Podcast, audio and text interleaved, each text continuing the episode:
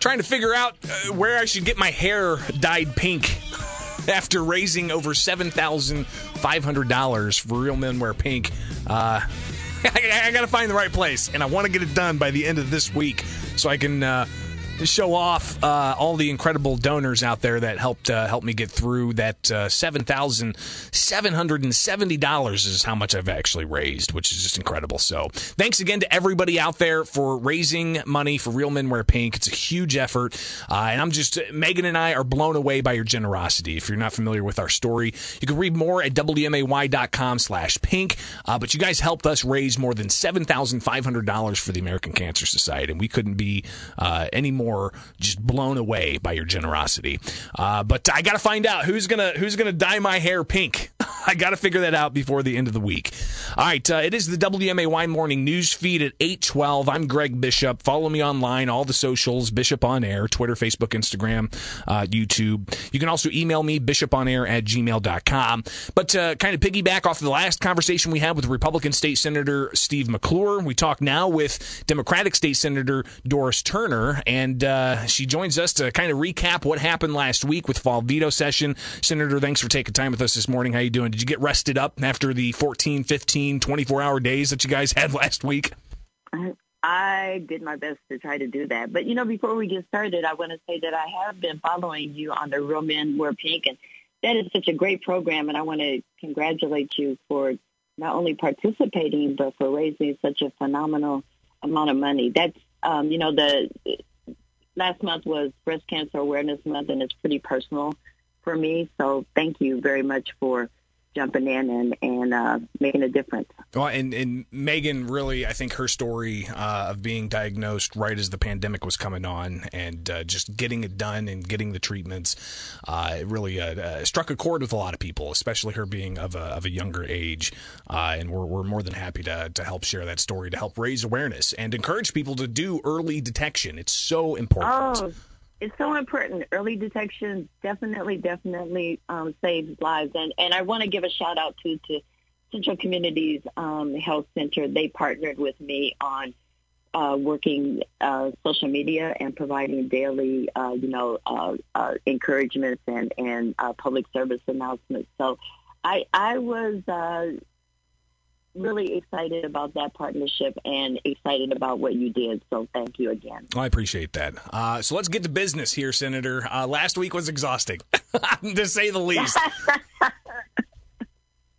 yeah, it was. Uh, it was. It was pretty whirlwind. I, I will tell you. I've been in the legislature since February, and uh, nothing about it has been normal since the day I walked in. And this was definitely not a normal veto session but you know, we got a lot of things done, and um, you know, sometimes you have to get from point A to B in a in a you know circular rather than a linear motion. And a lot of the uh, the various things that um, uh, were were passed, uh, you know, you, you, saw a variety of different sentiments. Uh, you know, one in particular was the Healthcare Right of Conscience Act. Uh, while uh, Democratic leadership were advancing this, and the governor was advancing it, you voted against that. explain your vote. I did. Um, you know, don't no one should misunderstand my vote. I I fully support vaccines, vaccinations. You know, I, I've been doing a real big push on trying to get everybody vaccinated. I think that's the only way we get out on the other side of this. As a matter of fact, um, you know, my husband and I got our booster last week, so I'm super vaxxed, and I'm, and, you know, encouraging everybody to to follow suit. Uh, I think that there's, you know, a lot of this becomes very personal, and uh, I think that there there are opportunities for us to work with, uh, you know, employers and, and businesses and employees to, to try to figure out how we get there. And, you know, perhaps this just wasn't the right way to do it at this point in time. So, you know, it was a, it was a very difficult vote for me. It was. I, I took some um, you know, difficult votes this week, and that was a very difficult one for me. I was I was pretty torn torn about it, but decided to to come down on on the side of of a no vote, and hopefully, um, you know, we can all work together and bring people to the table in these different arenas and get to where we need to be, so that we can assure that everyone is, is healthy, we can get our businesses back going, and most importantly, keep our children safe and keep them in school. State Senator Doris Turner joins us here on the WMAY morning news feed. Another controversial issue was the repeal of the Parental Notification of Abortion Act. Uh, you voted for that. Uh, I guess uh, for those who, who found that uh, legislation troubling, uh, what do you say to them? You know, it, the the uh, repeal and then this this bill are ones that you're not going to make it. You're, or you're going to make somebody unhappy. You're going to you're going to make somebody happy. And so uh, the the uh, repeal was one that was very personal personal for me. Um, I was a uh, you know former board member of Planned Parenthood, and uh, I understand the situations that some young girls find themselves in. And you know, um, I you know I I will tell you, I was a young mother, and I had the love and support of a family and a and a support system that uh, you know that allowed me to make um, you know some very personal decisions and and move ahead with my life. Everybody doesn't have that, and I think that we have to recognize that you know everybody doesn't live in an Ozzie and Harriet Huxtable household, and there has to be provisions and our recognition of that so that we allow everyone to uh, to live and thrive and, and be able to make those personal decisions in concert with their with their physician. So it was it was a personal uh, personal decision. Well, and, and, if you could, what do you say to those who, um, you know, point to the judicial bypass uh, that was part of the law, uh, and even those who who have other concerns that this could, you know, help uh, provide cover for human traffickers?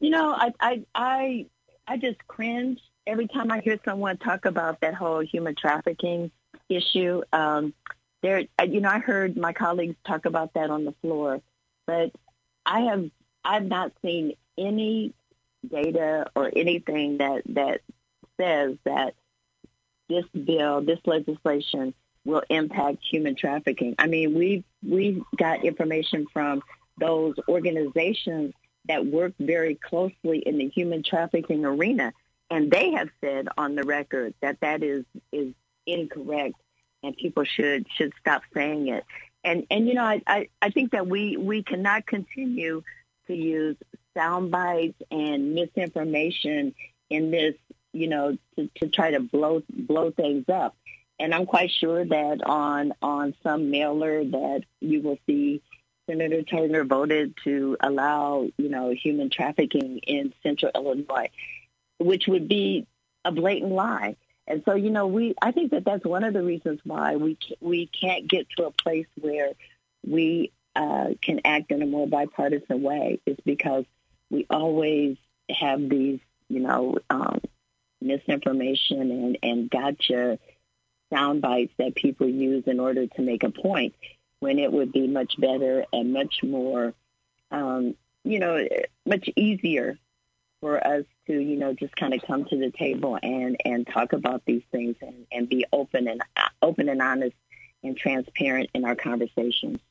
Senator Doris Turner with us on the WMAY morning news feed. Uh, speaking of that uh, kind of uh, partisan uh, atmosphere, uh, the Republicans in the super minority feel that uh, they're just not being considered for anything. and, you know, the Democrats, you guys have the super majority, so you can really get anything accomplished if, if the whole Democratic caucus is on board. But what are some of those things that, you know, we saw the, the, the, the, the, the, the, maps was a very controversial issue. Republicans saying is very partisan. Uh, but but how do we find those areas where we can get bipartisan agreement, uh, and and how do we focus on fostering a better dialogue? As you as you highlight, uh, too often we get stuck in these sound bites, and too often it's the the hyperbole uh, that gets promulgated. Um, how do we how do we bridge that gap and that divide in Illinois? You know, I think that there, I think that there are, are many ways that we can work in a bipartisan fashion, and we saw that on a number of different bills that came through the, the uh, General Assembly during the spring session as well as during the veto session where there was bipartisanship. If you look at the uh, bills that I passed and sent to the governor's desk, most of them were passed in a bipartisan manner. I mean, I had several bills that had uh, you know, bipartisan sponsorship with, you saw Darren Bailey being a co-sponsor on some of our bills. You saw Senator uh, uh, Bryant. You saw uh, Senator Sally Turner. So you did see, you know, even um, Senator McClure was one of the co-sponsors on on one of my bills. So so there there's many opportunities where we do work in a bipartisan manner. I think that what happens a lot of the times is on those huge button issues where there's going to be a lot of press. Those are the ones that people choose to, um, you know, come out strongly against, and because those are the ones that are going to, you know, hit the airwaves and the ones that that people think they can get the biggest, uh, you know, political pop out of, and we have to move away from that.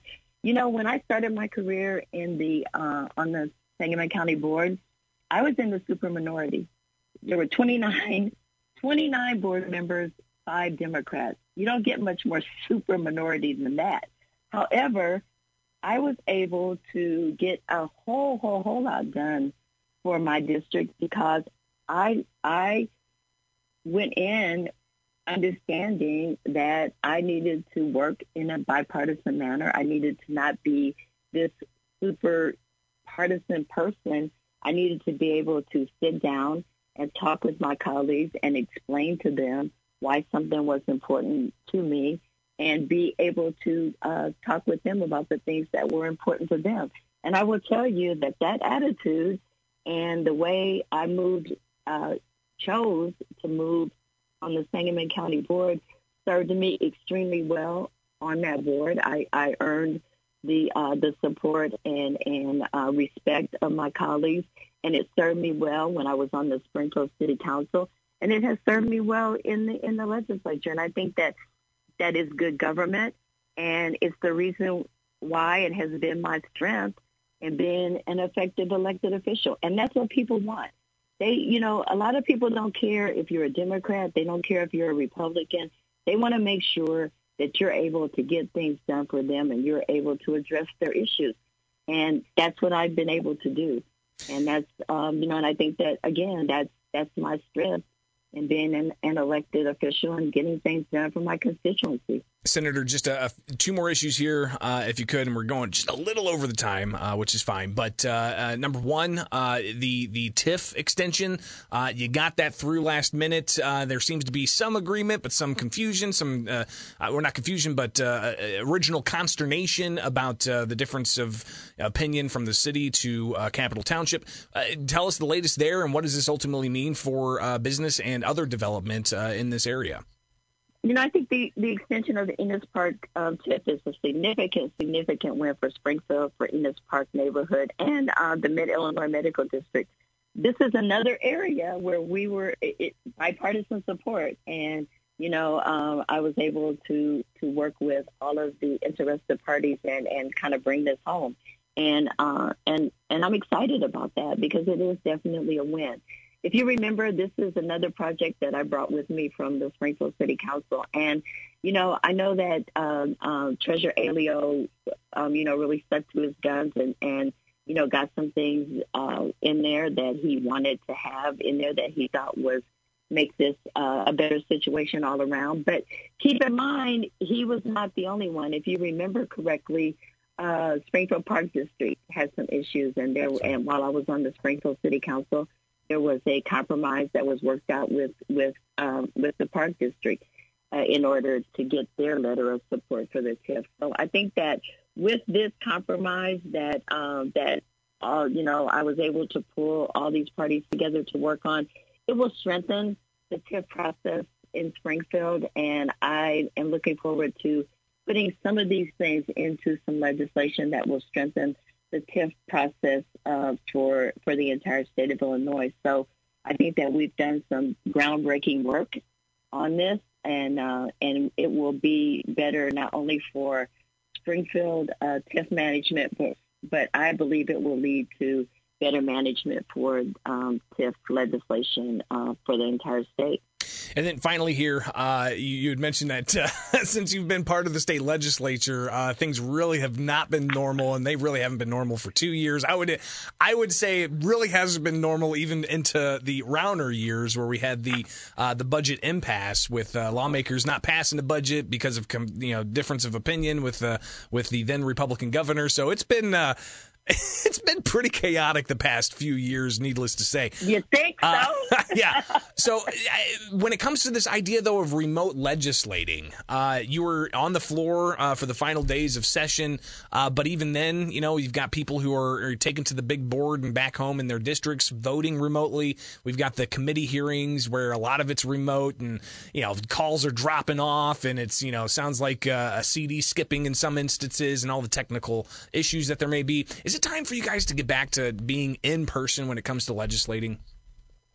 You know, uh, we, I started working uh, remotely while I was on the Springfield City Council, of course, because that's when COVID first hit. And uh, I will tell you that had it not been for remote uh, opportunities to work, we would not have been we would not have been able to keep the city going. If it not been for remote opportunities to work we would not have been able to keep the state going. So it has definitely definitely served a purpose. And you know i, I think that we need to recognize that during this legislative session and the veto session there were rep, uh, republicans as well as democrats that utilized the remote uh, remote access and I will tell you, I know that some people, um, have, you know, look at it as kind of a partisan thing, and and that it's just an opportunity not to come to Springfield. But again, Republicans and Democrats utilized it, and I will tell you that uh, my colleagues in the uh, Democratic colleagues that I know use, utilized it were ill. You know, one of them had COVID. Several of them had COVID or were uh, quarantining because of COVID uh, Senator Ellman was going through uh, cancer treatment. And um, so if you saw the legislators that were struggling on screen in order to be a part of this process, uh, you know, you would perhaps, you know, have a different attitude about it. I mean, you, we we literally saw Senator Ellman go through her cancer treatment on that screen. Mm-hmm and uh, you know there's definitely a place a place for it. State Senator Doris Turner, greatly appreciate your time. Uh, let's connect again in the near future. Uh, in the meantime, get some rest. You guys are off until January 4th, and I imagine it's going to be another uh, pedal to the metal uh, uh, adventure at the state legislature. So we'll see what happens. Greatly appreciate it. We'll talk soon. Okay. Thanks, and I and I hope you find a place to get your hair pink. I know, me too. That's yeah, absolutely. That'll happen soon.